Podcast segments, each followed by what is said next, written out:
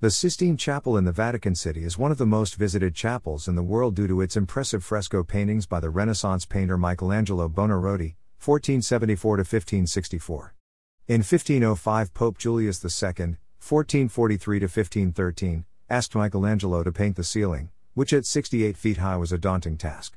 Initially, Michelangelo refused. He wanted to be known as a sculptor rather than a painter, but eventually agreed to the job in 1508. For four years, Michelangelo stood on high platforms, painting the ceiling above his head with biblical scenes and characters.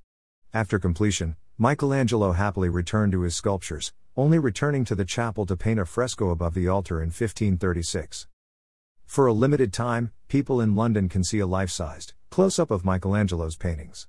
Those who have visited the Sistine Chapel will know that it is impossible to study the ceiling in detail because of the height of the building. This unique exhibition brings copies of the paintings down to ground level, where visitors can appreciate them for their unique features and grandeur. Located at the Cannon Factory near Tottenham Hale, London, the COVID safe experience provides a never before seen perspective of Michelangelo's timeless masterpieces. The central section of the ceiling is made up of nine paintings depicting scenes from the Book of Genesis. Whilst they are not in chronological order, the paintings are grouped into three themes creation, downfall, and fate of humanity. The exhibition positioned the paintings in the order they appear when entering the chapel, meaning the book of Genesis appears to read backwards. Some historians suggest Michelangelo chose to paint them in this order to symbolize a return to a state of grace as people approach the altar. The first three ceiling panels closest to the entrance of the chapel an exhibition tell the story of Noah, from the 6th to 9th chapters of Genesis. Noah was the tenth and final patriarch of the Bible before the Great Flood. God wanted to return the earth to its pre creation state of watery chaos and then remake it in a reversal of creation. All except Noah and his family were corrupt and violent, so God instructed Noah to build an ark to save themselves and two of every animal from the oncoming deluge. The scene nearest the door depicts Noah after the flood.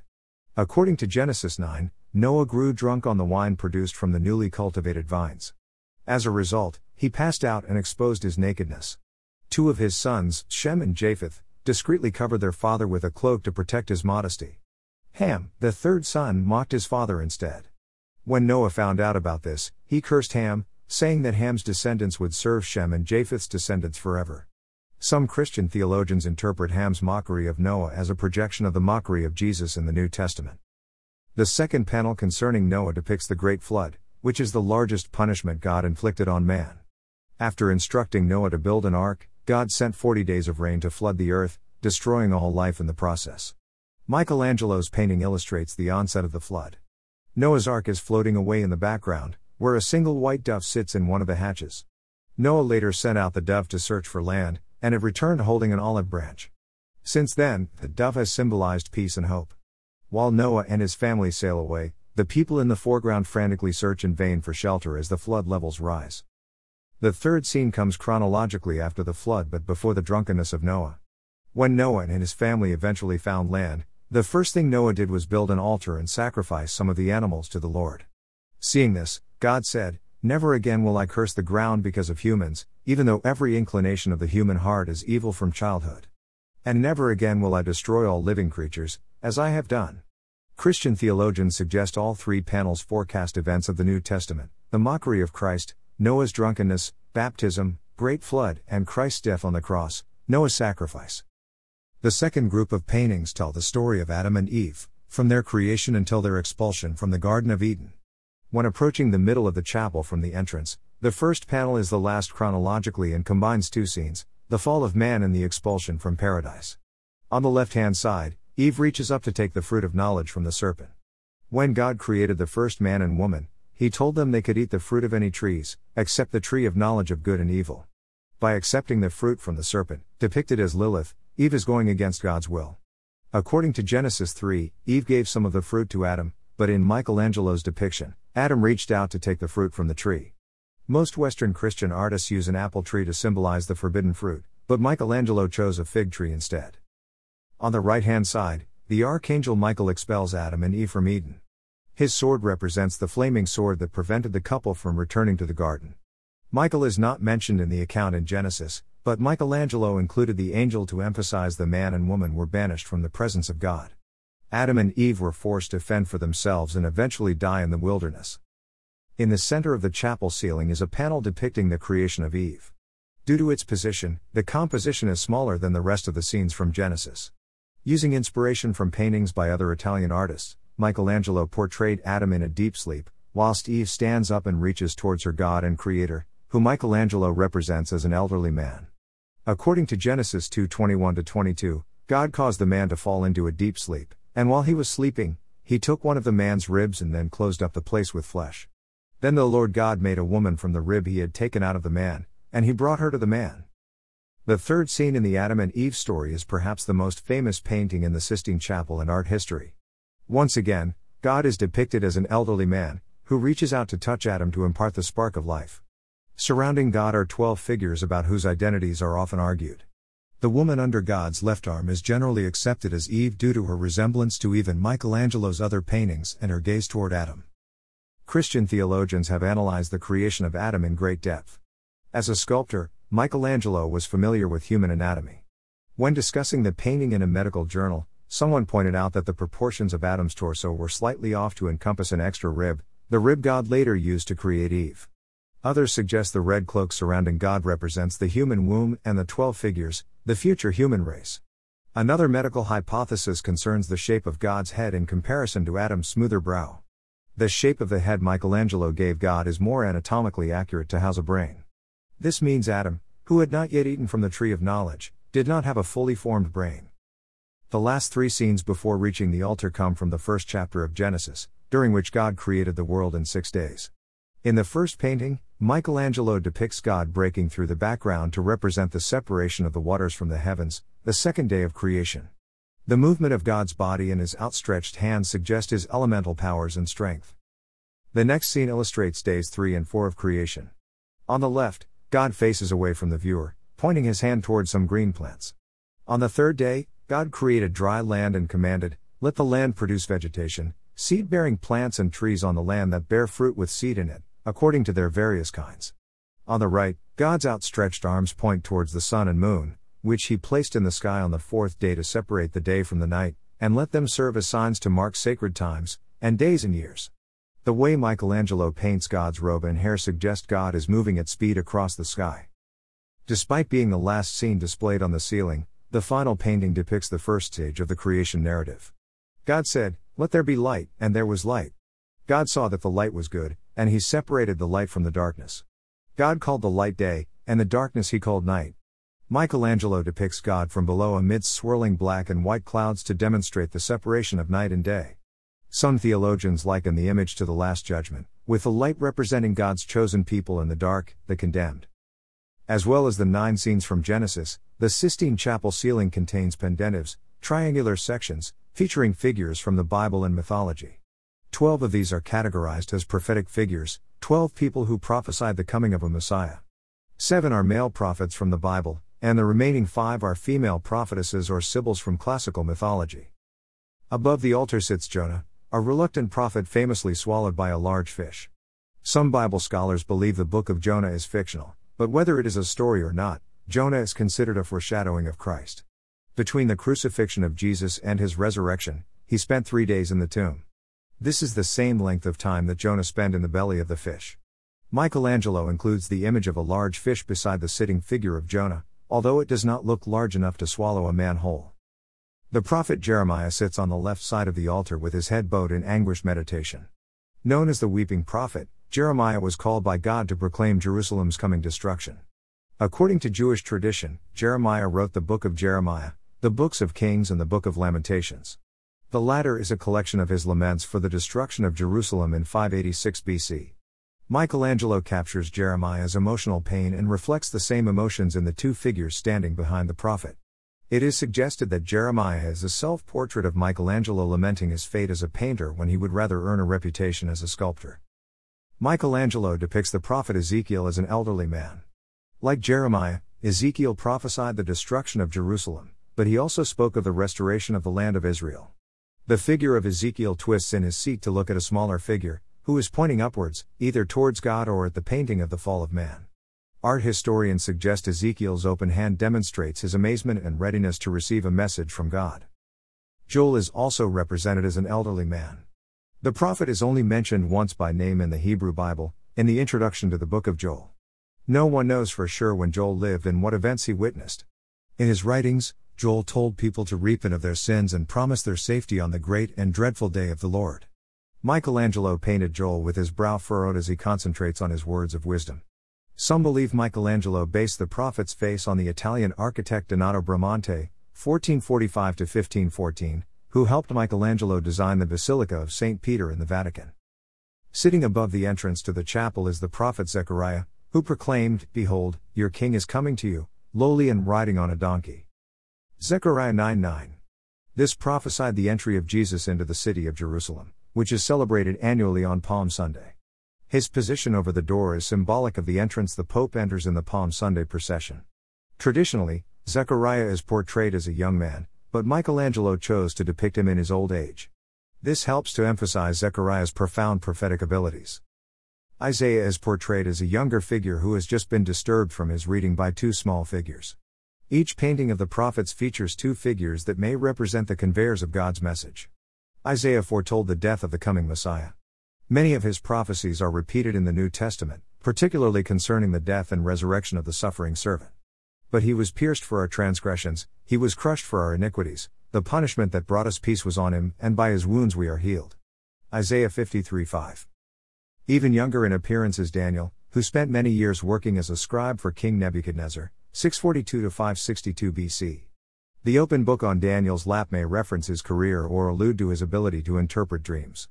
Michelangelo used scrolls and books to highlight the prophet's intellect, but Daniel is the only one who appears to be writing, as though recording his interpretations and prophecies for future generations. Unlike Jonah, whose famous encounter with a giant fish is documented in the painting, there is no reference to Daniel's experience in the lion's den, where he was thrown after disobeying the rule that forbade prayer. Michelangelo included five sibyls from classical mythology to emphasize the Messiah came for both Jews and Gentiles, non Jews.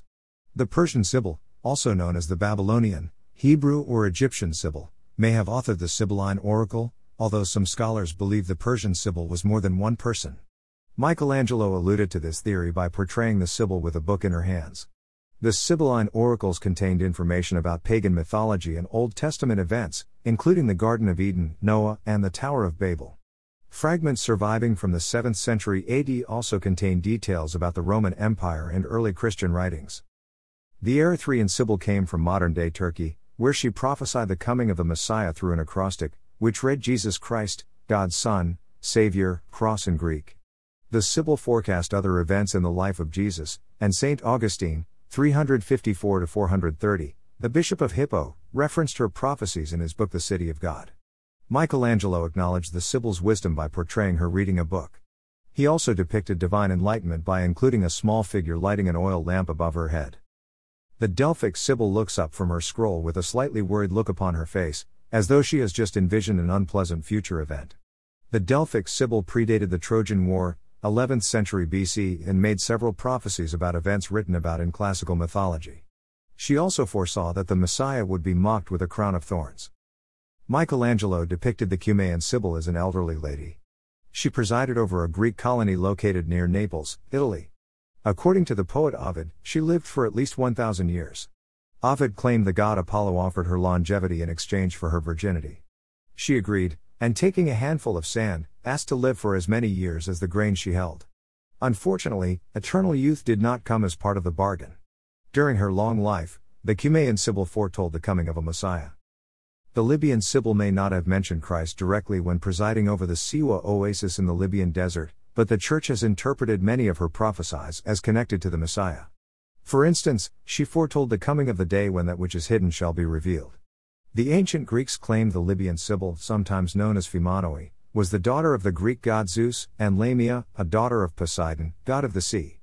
According to Plutarch, 46 to 119 AD, she also told Alexander the Great, 356 to 323 BC, that he was a divine individual and the legitimate pharaoh of Egypt. In each corner of the Sistine Chapel ceiling is a triangular pendentive depicting biblical stories associated with the salvation of Israel. These are four examples of the more violent ways the people of Israel were saved from their enemies and sinful ways. One illustrated the story of the brazen serpent as told in Numbers 21 4 9. Moses had rescued the Israelites from Egypt, But it was a long journey to the promised land. They began to complain and turn against God, saying, Why have you brought us up out of Egypt to die in the wilderness? There is no bread. There is no water. And we detest this miserable food. As punishment, God sent venomous snakes to attack and kill many of the Israelites. Michelangelo depicted the Israelites' frantic battle with the serpents. In the background, he included an image of a bronze serpent on a pole. To save the Israelites, God instructed Moses make a snake and put it up on a pole, anyone who is bitten can look at it and live. This spectacle, whilst violent, taught the Israelites to trust and obey Moses and the Lord. Another pendentive illustrates three scenes from the book of Esther. Rather than telling the story chronologically from left to right, Michelangelo placed the final scene in the middle of the triangle. Esther was the wife of a Persian king who did not know that she came from a Jewish background. The king's chief vizier, Haman the Agagite, hated the Jews and proposed a massacre to rid Persia of all people of Jewish descent. Haman particularly hated Esther's cousin, Mordecai, who refused to bow down to the vizier. As a result, Haman persuaded the king to have Mordecai hanged. This part of the narrative is illustrated on the right hand side of the painting. Mordecai begged Esther to intervene by talking to the king, which she is seen doing on the left hand side. Realizing Haman's plan would also result in Esther's death, the king hanged Haman instead, as shown in the center of the pendentive. Thus, the people of Israel were saved from death. Michelangelo's painting of David and Goliath only illustrates one scene Goliath's death. David, an unlikely hero, defeated the giant warrior of the Philistine army with a slingshot, which ended the war between the Israelites and the Philistines. According to the book of Samuel, chapter 17, after David knocked Goliath out, he took hold of the Philistine sword and drew it from the sheath. After he killed him, he cut off his head with the sword. Michelangelo's interpretation is slightly different, with Goliath trying to scramble to his feet while David methodically carries out his task in the name of the Lord. David appears much stronger than the little shepherd boy written about in the Bible and more like the powerful king he later became. The fourth story comes from the apocryphal book of Judith, which is not included in most Bibles. Judith was a Jewish woman living in Bethulia around 600 BC. At the time, the city was under attack by King Nebuchadnezzar's army, led by the Assyrian general, Holofernes. To protect her city and the Israelites who lived there, Judith tricked her way into the enemy encampment where she seduced and intoxicated Holofernes. While he lay in a drunken stupor, Judith cut off his head. Michelangelo's painting shows Judith and her maid carrying the severed head out of the tent where the headless body of Holofernes remained sprawled on the bed. Having lost their leader, the army dispersed, and the Israelites were saved. In between the paintings of prophets and sibyls are eight spandrels, triangular spaces, featuring small families. These are known collectively as the ancestors of Christ. Whilst Michelangelo labeled each one with a name from the genealogy of Christ mentioned in the Gospels of Matthew and Luke, it is not clear which figure in each artwork is the named individual. Some suggest the ancestor is the child because the scenes are reminiscent of paintings of the Holy Family of Mary, Joseph, and Jesus. The woman or mother in each spandrel is more noticeable than the man or father, which also reflects the order of importance within the Holy Family, at least within the Catholic faith. It is generally accepted that both Jesus' parents descended from King David, whose father was Jesse, also known as Ishai. Jesse is one of the eight ancestors Michelangelo chose to depict. Jesse was a descendant of Shem, one of the three sons of Noah. Another ancestor is Asa, the third king of Judah and the fifth king of the house of David, who ruled between 913 and 873 BC. Michelangelo also portrayed Asa's father, Rehoboam, the grandson of King David. Rehoboam became king after the death of his father, King Solomon. He ruled between 932 and 915 BC, during which the kingdom was divided into northern and southern tribes. Josiah became king of Judah in 640 BC at the age of 8 following the assassination of his father, Amon. Josiah was killed in 609 BC during a battle against the Egyptians. According to 2 Chronicles 35:25, the prophet Jeremiah lamented for Josiah, although there is no mention of the king in the book of Lamentations. There are other connections between Jesus' ancestors and the prophets, such as Ezekias, also known as Hezekiah, who often consulted the prophet Isaiah for advice. During Ezekiah's reign as king of Judah between 752 and 687 BC, he witnessed the destruction of the northern kingdom of Israel by the Assyrians, 722 BC, and the siege of Jerusalem by Sennacherib, the king of the Neo Assyrians, 701 BC. Jeremiah stated that no offspring of Coniah would sit on the throne of Judah. Scholars assume the prophet meant King Jeconiah, who was taken into captivity in Babylon. His grandson, Zerubbabel was one of the first Jews who returned from this exile and began rebuilding the temple in Jerusalem. Michelangelo may have chosen to depict Zerubbabel because the Sistine Chapel bore a resemblance to the temple in size and dimensions. The other two ancestors Michelangelo chose were Uzziah and Salmon. Uzziah was the tenth king of Judah who often sought the advice of the prophet Zechariah. Salmon, on the other hand, was the great great grandfather of David. He was the father of Boaz and potentially the husband of Rahab, who famously assisted the Israelites in capturing the city of Jericho. 25 years after completing the Sistine Chapel ceiling, a reluctant Michelangelo returned to paint the altar wall. He began painting in 1536, by which time Michelangelo was in his early 60s. Despite his age, Michelangelo spent five years painting 390 individual figures to depict the Last Judgment and Second Coming of Christ. According to the book of Revelation in the New Testament, Christ will appear and judge the living and dead. The chosen people will enter heaven to live eternally with God, and the sinners will be sent to the fires of hell. In the center of the fresco is Christ, whose crucifixion wounds are still visible. His face is turned towards the damned, who are destined for hell. His mother, the Virgin Mary, stands on his right with her face turned towards the saved. Positioned around Christ are some of his disciples, such as Peter, who holds the keys to the kingdom of heaven. Opposite Peter is John the Baptist, recognized by his animal skin cape. Some of the disciples are recognizable from their attributes or deaths. St. Thomas, for instance, holds a carpenter's square, referencing his profession. St. Bartholomew, on the other hand, holds his old skin, alluding to being skinned alive. Some believe the face on the skin is a self portrait of Michelangelo. Michelangelo included a group of angels on clouds. Seven are blowing trumpets, as mentioned in the book of Revelation. Other angels hold books in which to record the names of the saved and damned. Rather than depicting Satan, Michelangelo turned to classical mythology for his representation of hell. Charon, the ferryman of Hades, transports the damned across the river to hell, where they are received by King Minos, a judge of the underworld. In the bottom left corner, the resurrected dead arise from their graves and float up towards the angels in heaven. Some of the damned struggle against the devils who pull them towards hell, and others are paralyzed with horror. On completion, Catholics were divided over the suitability of the painting. Whilst the Last Judgment often appeared in churches, it was unusual to see it over the altar. Others took offense at the nudity of the figures and accused Michelangelo of being insensitive to proper decorum. The Vatican Council quickly hired the Mannerist painter Daniele de Volterra, 1509 66, to paint discreet drapery over the exposed genitalia. These additions were added after the original paint had dried, so 15 of them were easy to remove during restoration work between 1990 and 1994. Today, the fresco is a combination of Michelangelo's intended design and Volterra's alterations. Whilst it is no replacement for the real thing, the Sistine Chapel exhibition allows people to look at each section of the ceiling in detail and learn about the history and biblical significance of each figure and scene.